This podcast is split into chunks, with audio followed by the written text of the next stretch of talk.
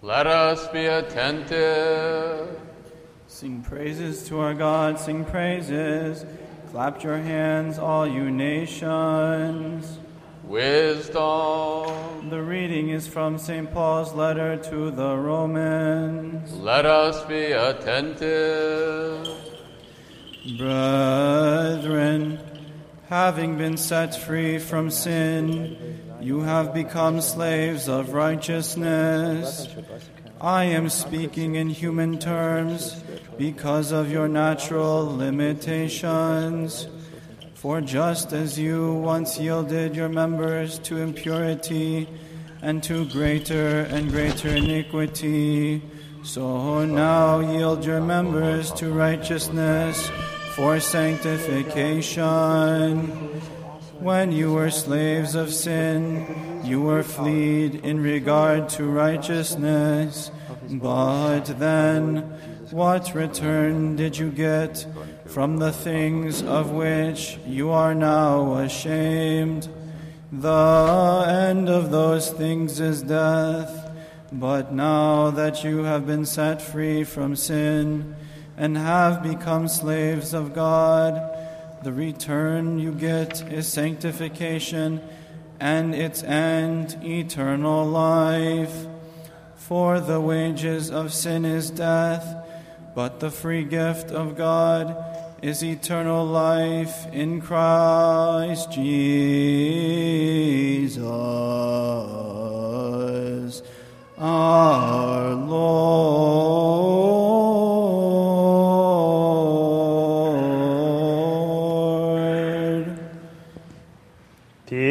Be to you, the reader.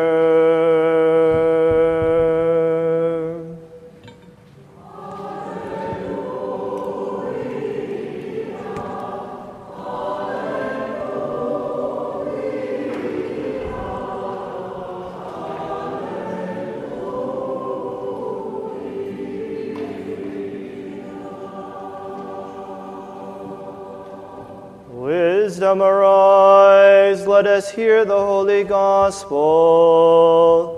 Peace be to you all.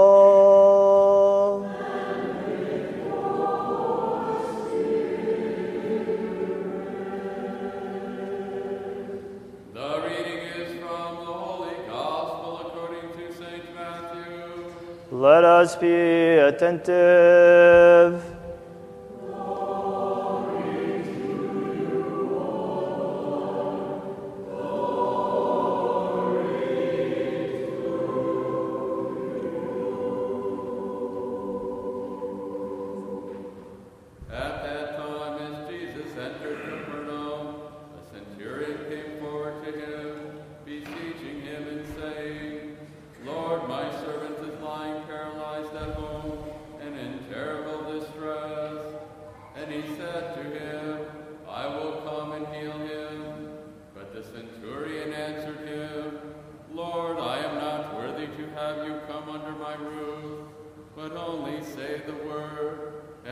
Servant will be healed.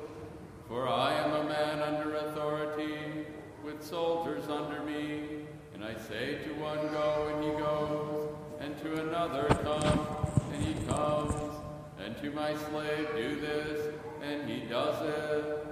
When Jesus heard him, he marveled and said to those who followed him, Truly I say to you, not even in Israel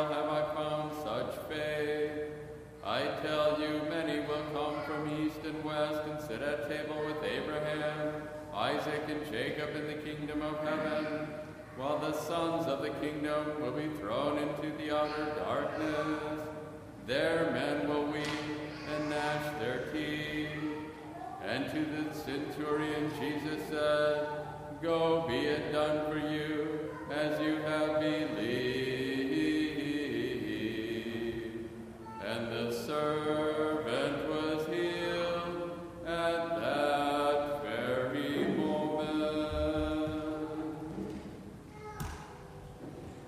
Peace be to you, proclaims the holy gospel.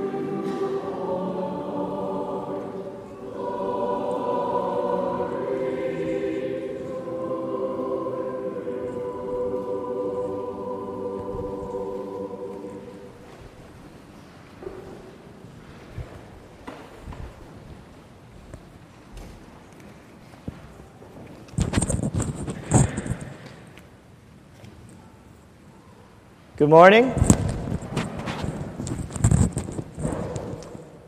Once, a few years ago, before I was a priest, I was enjoying coffee hour after Divine Liturgy on a Sunday at St. Nicholas Greek Orthodox Church in Lexington, Massachusetts. I noticed a young couple at the coffee hour whom I didn't recognize. It was a small church, too, very small. In fact, I wasn't even sure if they were Orthodox or not. They seemed a bit out of place. No one was talking to them, although the room was crowded with people. They seemed almost a little uncomfortable. I hesitated to speak to them as I looked at them from across the social hall. I didn't really want to talk to them, but something nagged me to go and introduce myself. I stepped out of my comfort zone in order to reach out to some newcomers. Today's gospel lesson gives us an example of Christ reaching far beyond the comfort zones of most people. Today's gospel lesson is about how Christ healed the centurion's servant. The centurion, of course, was an officer in the army in the Roman Empire. Over a hundred people, thus the name centurion. By the time of Christ's ministry on earth, the Romans had ruled Judea for over a hundred years. The Romans were the fourth of a series of overlords of the Holy Land. They were sometimes abusive to God's people. In fact, there were a number of violent revolts against the Romans by Jews in the first century in response to Roman oppression. Sometimes the Romans greatly abused and insulted God's people. For example, when, according to the Gospel of St. Luke, Pontius Pilate mixed the blood of some Galileans with, this, with, the, with, the, with the sacrifices in the temple. What sacrilege! The Romans were hated not only for their political dominance over the Jews, but also because they were unbelievers, they were pagans. They worshiped false gods like Zeus and Aphrodite. When Jews thought of centurions, they thought of centurions as part of the despised Roman Empire and embodying everything wrong with it. The centurion was a reminder that God's people were ruled by cruel, unbelieving overlords. The centurion was hated by the Jews, yet Christ, a Jew himself, welcomed him. Christ reached far beyond most people's comfort zones and welcomed the centurion. It is with a tragic irony when we today, as non Jews, who were welcomed in, who were welcomed into God's people, are sometimes unwelcoming to outsiders. To use St. Paul's words, as non Jews, we are the latter add ons, the grafted on olive branches onto the olive tree, onto the people of God. In other words, our ancestry is not of the long lineage of God's people, since we are not biological descendants of Abraham, Isaac, and Jacob. But still, we are, we are still allowed to be part of God's people. That is, we, by God's love and grace, are allowed into the church, although we are foreigners. We are not of the traditional lineage of God's people. Yet, oddly, we are sometimes resistant to extend the invitation to others. We are sometimes hesitant to reach outside of our comfort zones we are sometimes hesitant to share the gift of membership in the church with outsiders. We sometimes are hesitant to share what we ourselves were given by God. Sometimes we are hesitant to even say hello at coffee hour to a newcomer in our parish. In today's gospel lesson, Christ welcomed the centurion, although the centurion was hated by the people because he was a Roman officer. Christ welcomed the centurion, the centurion's request to heal his servant, although he was a foreigner. foreigner. Christ welcomed the opportunity to heal the centurion's servant, although the centurion was not a part of God's people. Christ's love transcended all political, cultural, and religious barriers. Christ showed his love even for this hated centurion. He healed his servant, although the centurion was not a part of God's people. What then does this mean for us today? It means that we too must be welcoming to those visiting our parish.